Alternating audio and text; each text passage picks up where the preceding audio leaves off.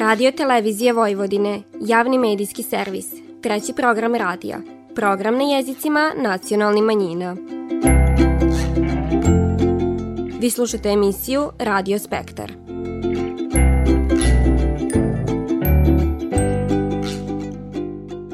Hvaljeni su spoštivani slušaoci, vi pratite program na bunjevačkom jeziku. Na početku ovo nedeljne emisije poslušajte prilog sa obilužavanja nacionalnog praznika Bunjevaca Dana Dužijance, koji je ove godine zbog epidemiološke situacije proslavljen skromno, ali duhovno bogato. Zafala Bogu novogodišnjem rodu koja je upriličen u Franjevačkoj crkvi u Subotici, upotpunjena je programom u etno kući Kuntić, gdje je bandaški par prido kruv od Novog žita pricidnici Bunjevačkog nacionalnog savita. Iako bez tradicionalne povorke, bez svečanog programa i bandašicinog kola, ovogodišnje dužijance pokazala da se Bunjevci i u teškim vremenima drže svoje tradicije i običaja. U nastavku emisije donosimo pripovitku o Gabrić Ćupri koja se nalazi u subotičkom naselju Prozivka, a za koju se viruje kako donosi sriću u braku. Posle toga upoznaćete Denisa Vukmanova Šimokova, mladog novinara lista Bocko koji je odrastao i razvio se zajedno s ovim omladinskim listom i koji svoju budućnost vidi upravo u novinarstvu. Vi slušate program na bunjevačkom jeziku. Bunjevačka nacionalna zajednica je 15. avgusta na Veliku Gospojinu svečano obilužila jedan od svoja četiri nacionalna praznika, Dan Dužijance. Ove godine, zbog trenutne epidemiološke situacije, Dužijance, koji sve aktivnosti koje su joj prethodile, održane skromnije, na što god drugčiji način, bez tradicionalne povorke i svečanog programa. Najprije je predsjednica Nacionalnog savita Bunjevačke nacionalne manjine u pratnji bandaškog para položila vinac na bistu Blaška Rajića, a potom je u Franjevačkoj crkvi u Subotici upriličena svečana misa zafalnica, čime je sačuvana sama suština dužijance. Predsjednica savita dr. Suzana Kujundžić-Ostojić ističe da, iako je po broju ljudi i obimnosti manifestacije na minimumu, u duhovnom smislu je ovogodišnje dužijanca na maksimumu. U smislu da, da smo se svi negde ustremili na to, na svetoj misiji kad je bila zafala za novi kruv prije svega i sa druge strane pokušali smo u današnjem 21. vriku da, da se približimo bunjevcima i svima onima kojima je danas praznik naš nacionalni, da se približimo preko lokalnih televizija, preko interneta i raznih drugih medijskih, da tako kažem, kuća, da prikažemo film koji smo snimili ove godine, koji je delimično bio pod koronom, nije i tako dalje, ali većina, pa skoro 90% svih naših manifestacija koje su bile, mi smo uspeli odraditi. I zato je u svakom slučaju i, i srića i ponos eto da, da smo odradili sve onako kako je tribalo i da se nadamo da će 2021. godina biti ko što je bila 2019. pa još malo bolje. Kruv od Novog žita koji je posvećen u Franjevačkoj crkvi, ovogodišnji bandaš i bandašica Marijan Horvatski i Ivona Ivković pridali su predsjednici Bunjevačkog nacionalnog savita u etno kući Kuntić. Iako bandaški par ovog puta nije pratila povorka sa više stotina učesnika, oni su se lipo snašli u svojim ulogama i sa dostojanstvom izneli ovaj stari običaj. To za mene predstavlja stari običaj jedan koji obeležava kraj žetve i prinosa sa njiva. I... Dobro sam se snašla s obzirom da dugi niz godina igram folklor i znam sve ove običaje i Veoma mi je drago što su baš mene izabrali za bandašicu. U etno kući Kuntić, gdje je održan veći dio programa, prisutni su imali prilike pogledat i video prikaz Dužijance, a nusto je baš na Veliku gospojinu blagoslovljen i kip Bogorodice, što je za Katu Kuntić, predsjednicu Bunjevke i idejnog tvorca etno kuće Kuntić od posebnog značaja. Ali današnji dan je za mene zdrav lip dan, znači na Veliku gospojinu posvetiti ovo što imamo, našu gospu, izuzetno zadovoljstvo koliko smo se mi svi trudili da ovaj što kaže napravimo ambijent da to bude lipo i da se svi prijatno osjećaju, to će dokaz ljudi koji su došli. Ali zapamtiti i razmišljati o tom da se to u našoj kući desilo, naš nacionalni praznik, na veliku gospojinu, naša dužijanca, pridaje posvećeno kruva i vinca. Kad se ovako sklopi sve, ja mislim da je zadovoljstvo priveliko. Kip Bogorodice na veliku gospojinu u etno kući Kuntić posvetio velečasni Nebojša Stipić. Mi se ne molimo kipu kao kipu i to je važno da ljudi znaju, nego su kipovi podsjetnik upravo na onoga kome se obraćamo ili ko nas potiče. Tako da Blažena djevica Marija nas potiče njenu čistoću, jedan ispravni život, njenu poniznost, njenu jednostavnost kojem u današnjem svijetu i tekako fali i nedostaje.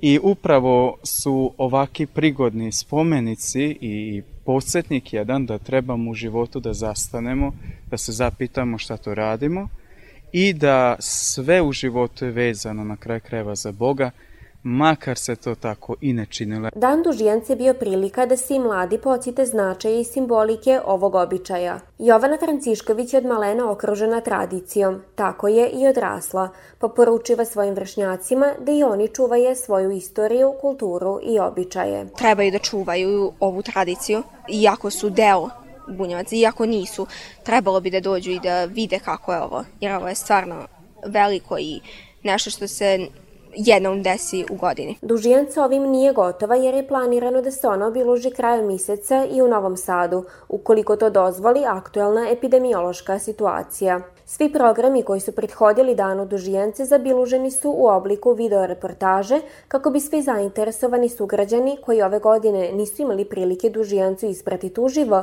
to mogli naknadno pogledati.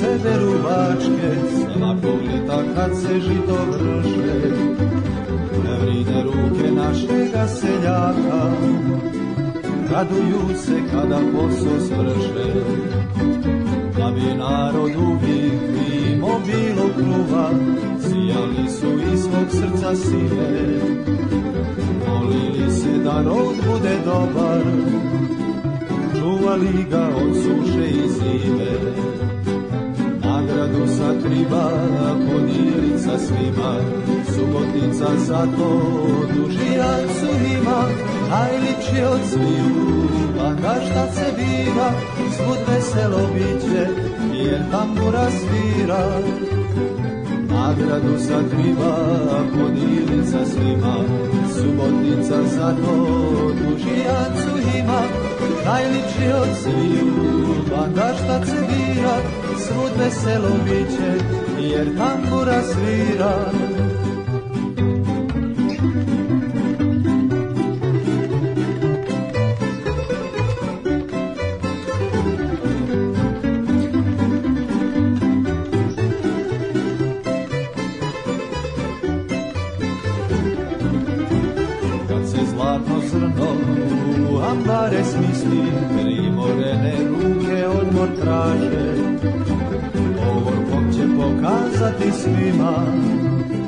Kako će im slavlje biti draže.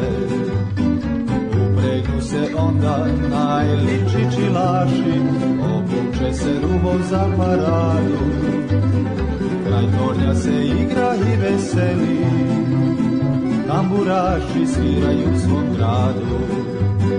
Nagradu sakriva, podilica svima, subotica za to dužijancu ima, najlipša od sviju, bandašica iđe, čak ni vila ne mož, blizu da joj priđe.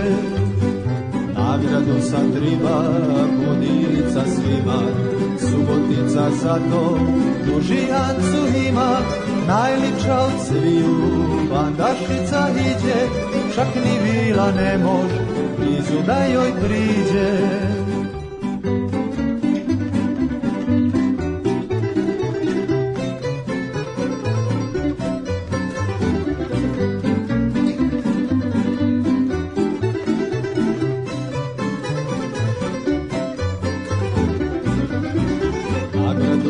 Sakriva podilica svima, subotnica za to dužijancu ima, najlipši od sviju, da šta cevira, svud veselo biće, jer tambura svira. Nagradu sa triba, podilica svima, subotica za to dužijancu ima, najliča od sviju, bandašica iđe, čak ni vila ne mož, blizu da joj priđe, čak ni vila ne mož, blizu da joj priđe.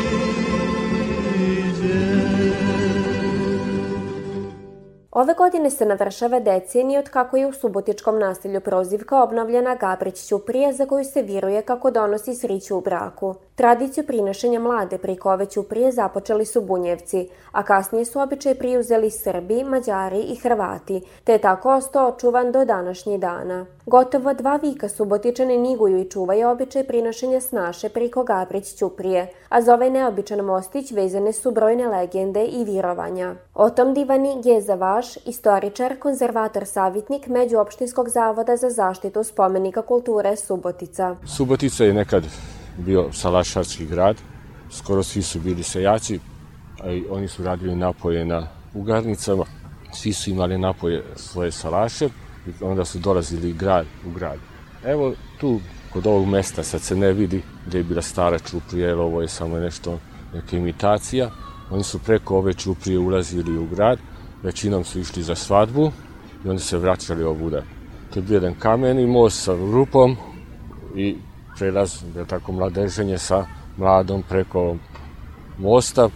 To je kao prva proba, treba da je podigne, treba da je prenese i onda je to bio znak da li može e, tako, da prenese mladu, ako ne uspe, onda mlada će morati tražiti nekog drugog i to je bilo neki, neki način mera da li će biti taj brak uspeti ili brak neće da uspe, tako? Bunjevci su posebno održavali živim običaj prilaska mladenaca priko Gabrić Ćuprije, što potvrđiva istraživač istorije Bunjevaca Zvonko Stantić. Naš narod ima običaj, odnosno imao je zapravo običaj da dolazi na Gabrić Ćupriju, jer je to vrimenom postalo ustaljeno.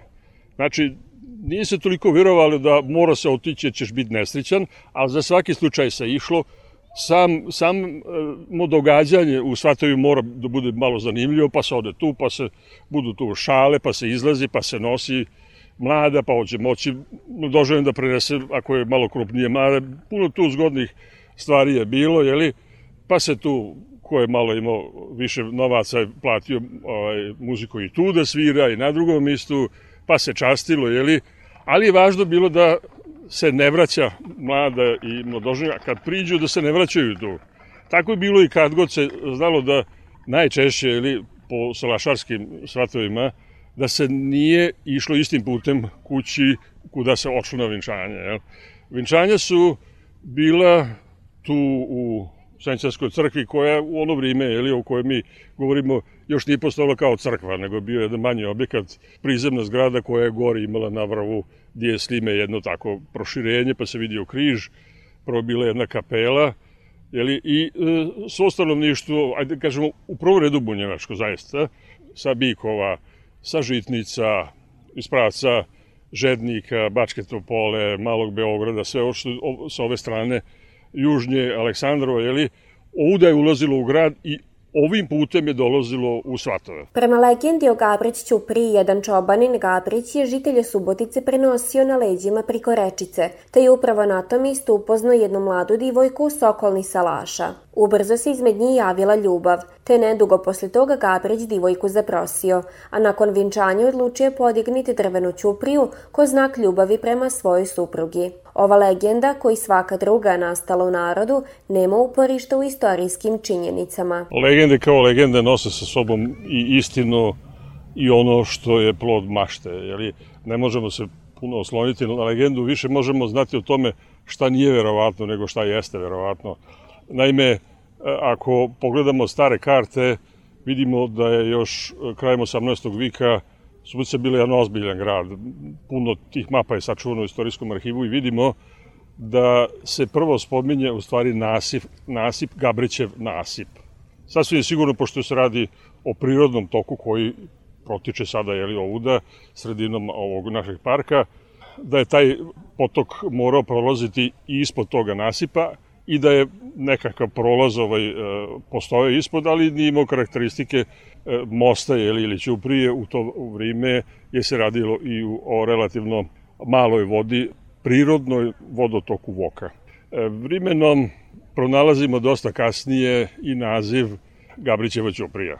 Tu se ispredaju razne legende oko toga kako je nastalo. Međutim, naravno da fortifikacijski objekti ne dobijaju ime po jednom čobaninu koji je tamo prinuo divojku, pa onda svi navalili da se to zove baš po njemu, eto, simpatične priče. To je nama iz današnjeg aspekta turistički ili ne znam, etnološki možda interesantna priča, ali jedino što je meni logično to je ono što navodi Valerija Besadeš, etnolog subotički, a to je da je momak tu prino divojku u skočkinju, tada je to bilo uobičajeno da se prinese i taj brak ispo dobar, nije se vratila natrag. Tu mogu da pronađem neku vezu same legende i mislim da nije neophodno da povezujemo samu legendu da se taj zvao Gabrić, jer, kažem, sam nasip se zvao Gabrić puno ranije nego što je postojao sam most. Prema nekim izvorima pripovitko Gabrić Ćupri doseže do prve polovine 19. vika, kad se na mistu današnje Prvomajske ulice nalazio otvoreni vodotok koji je grad razdvajao na livu i desnu stranu. U to vrijeme to misto bilo jedini ulaz u Varoš za stanovnike koji su dolazili s južni Salaša, podsjeća istoričar Geza Vaš. Ovo je nekad bio slobodan krajevski grad, znači to je funkcionisalo kao skoro jedna država. Znači kad se donosili robu na Vašar, onda se može da platite carinu. Zato je oko grada bio opkop, ne zato da se grad bradi od bilo koga, nego da kočije ne bi mogli ući samo na sedam kapija.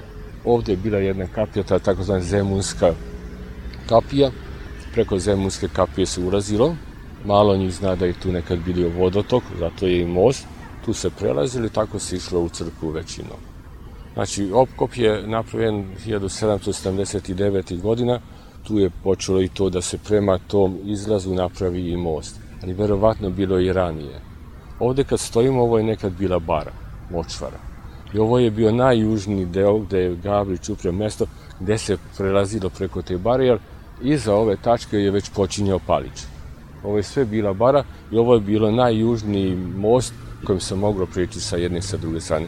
Verovatno je od početka nastanka grada svi se vezio da najstarija vremena u ovom gradu. Zvonko Stantić dodaje da su 1880. godine postojali ozbiljni planovi i da je most već tada imao zidene karakteristike u širini od 8 meteri. On je više puta proširivan jer, kažem, kada je grad dobio popločane ulice, brzina oticanja vode je drastično porasla i onda se i sam tok voka morao drastično produbljivati, dolazilo je do zamoljivanja toga jezera jer je taj gradska kanalizacija u nastajanju donosilo puno toga, tako da je i sam most bio nekakva brana proticanju. I vidimo još 70. godina da e, u ovom delu koji je ispred, pravomajski ispred onih zgrada, u tom delu je bilo, e, kad su bile velike padavine, iz kanalizacije šihljala voda napolje, ovi vodotoci nisu mogli da prime i jedan od uzroka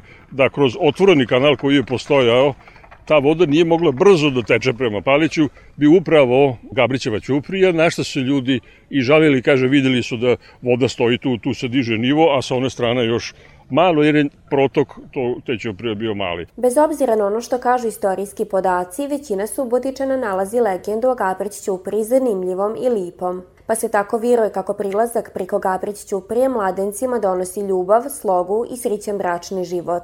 Upravo iz tog razloga su prije šest godina, na dan svog vinčanja, Vladimir i Sanja Tumbas odlučili održati ovaj stari običaj. Most kao simbol spajanja ljudi, verovanja u stabilnosti braka mladenaca koji pređu preko Gabrić Ćuprije, Bilo je dovoljno da odlučimo da zajedno pređemo u Ćupriju na dan našeg venčanja. Sanja Tumbas navodi kako se tušta njezini prijatelji odlučiva priđi Gabri Ćupriju i tim obilužiti svoju ljubav. Većina naših prijatelja odlučuje se na ovaj običaj jer zaista ima lepu simboliku i lepi običaj. Svim mladencima bi preporučila taj običaj, jer je zaista jedinstven, ima lepu simboliku i ostaje u sećanju. Bila tačna, ili ne, pripovitko Gabrić Ćupri se decenijama prinosi s kolina na kolino, a mladenci danas rado dolaze na ovaj mostić s nadom i vjerom kako će njim on simbolično doneti sriću u zajedničkom životu. Ljudi samo pitaju ko je meni sakrio sunce za oblak i moju sreću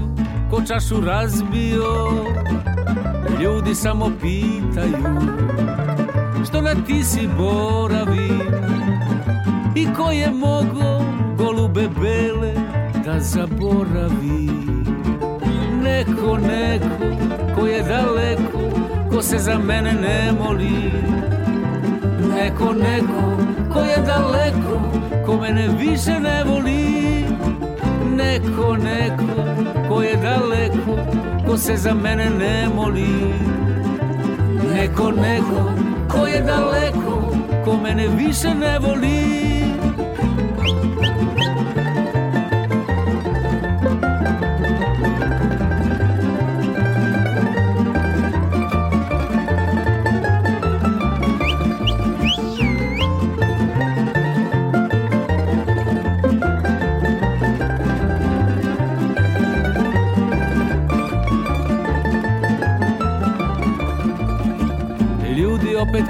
pitaju Tako je meni sakrio. Sunce za oblak i moju sreću Ko čašu razbio. Čamac sam kupio I srce darujem Talasi sudbine neka ga nose Tamo gde stanuje. Neko, neko ko je daleko Ko se za mene ne moli Neko, neko ko je daleko Ko mene više ne voli. Neko, neko ko je daleko Ko se za mene ne moli. Neko, neko ko je daleko Ko mene više ne voli. Ko mene više ne voli Ko mene više ne voli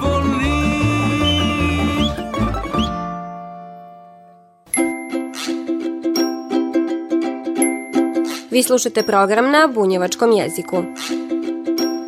Ritki su oni koji su još u osnovnoj školi tokom svog odrastanja znali čime se žele baviti u životu i šta je njev pravi poziv, a jedan od njih je Denis Vukmanov Šimokov iz Novog Žednika. Ovaj 18-godišnjak je vrlo rano uvidio da mu pisanje iđe od ruke, da svoje misli lako prinosi na papir, te da ga ovaki vid kreativnog izražavanja ispunjava. Počeo sam od prvog ili drugog razreda osnovne škole, tada je Bunjevačka matica redovno raspisivala konkurse, što za poeziju, što za prozu.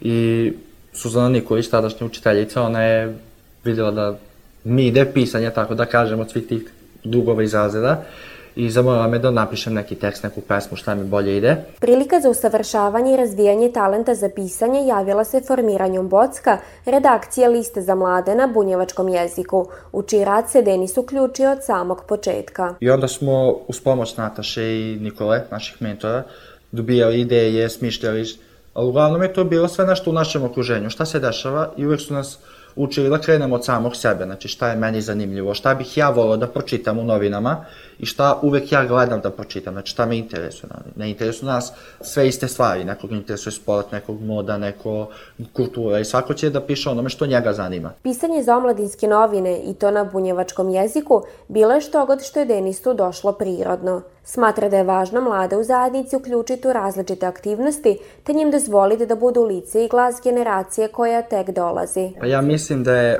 Bocku upravo jedan, tako da kažem, spomenik tog uh, jezika i svega, zato što je sve što je napisano, napisano na bunjevačkom upravo tiče puno tekstova je posvećeno bunjevačkoj tradiciji, istraživanju bunjevaca, jezika, nekih običaja.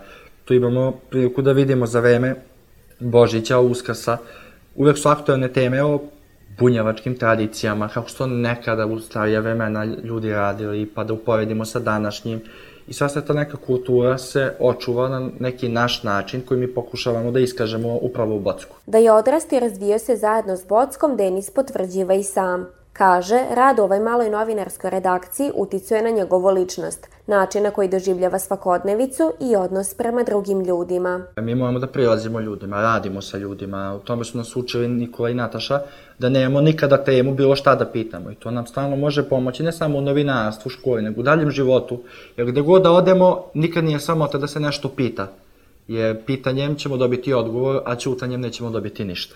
I ovaj, mi pomoglo mi je dosta i u školi što se tiče pisanja sastava u srpskom jeziku, tako nekih stvari, zato što stvarno sad ozbiljniji sam, drugačije gledam na neke stvari nego ranije. Naš sagovornik često svoju redakciju naziva malom porodicom, u kojoj se svi međusobno ispomažu i zajedno rade na istom cilju, još boljim i kvalitetnijim novinama. Većina nas međusobno druži, izlazi I stvarno smo onako postali nekako nerazdvoji. Postali smo kao neka mala porodica koja je stalno na okupu, koji se stalno čujemo, stalno dajemo nove ideje, stalno se dopunjavamo. Pre smo se svi stideli da kažemo da, e, to ti ne valja, ja bih drugačije. Sada otvoreno kažemo šta bi mi promenili, zato što znamo da to može da pomogne, da tekst bude bolji, da osoba poboljša svoj način pisanja i svega toga. Puni sedam godina Denis sa puno entuzijazma bocka nove ideje za ovaj list. I iako je sad već srednjoškolac, ne namirava stat s pisanjom. Prosto volim jako da pišem i tu sam od samog od početka i želim da svoje, tako da kažem, znanje i to što sam naučio tamo, da doprinesem Bocku upravo. A i samim tim društvo i svi koji smo u Bocku, koji godinama radimo zajedno, se držimo zajedno i to je nekako neka ne, neprekidna veza između nas samih, neka posebna, ne mogu da opišem to, zato što svi se nekako poštujemo međusobno, radimo zajedno i Drži me to zato što želim ovime da se bavim. Rad u Bocku je upravo to što je Denis otvorilo put kao zbiljnjem razmatranju novinarstva ko svoje buduće profesije, a željamo je da kad za to dođe vrime studira žurnalistiku, jer se, kako kaže, u tom pronašao. Bocko nisu samo novine i redakcije gde mi sedimo i pišemo.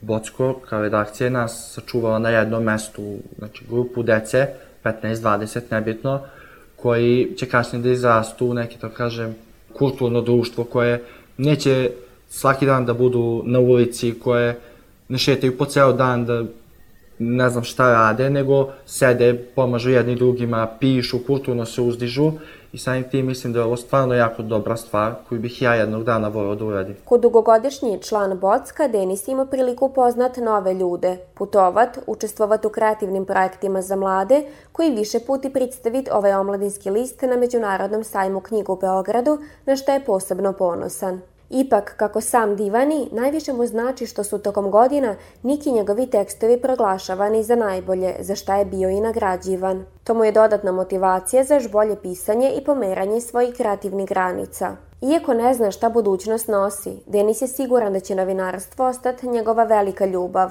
a budući da mu upornosti, talente i entuzijazma ne nedostaje, sigurni smo da ćemo jednog dana u njemu imati dobrog i kvalitetnog kolegu novinara.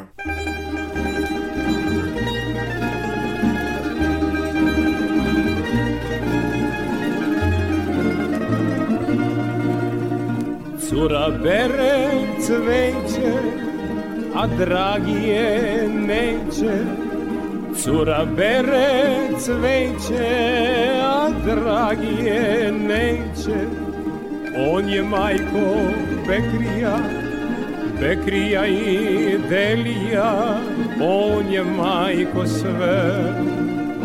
On je majko Bekrija, Bekrija i Delija, on je majko sve.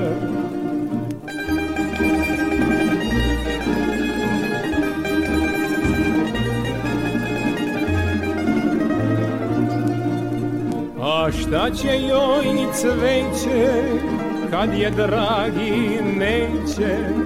A šta će joj cveće kad je dragi neće? On je majko Bekrija Bekrija i Delija, on je majko sve. On je majko Bekrija, Bekrija i Delija, on je majko sve. Uzaludije traži u ljubavi sreću, kad on vino pije i danju i noću, On je majko Bekrija, Bekrija i Delija, on je majko sve. On je majko Bekrija, Bekrija i Delija, on je majko sve.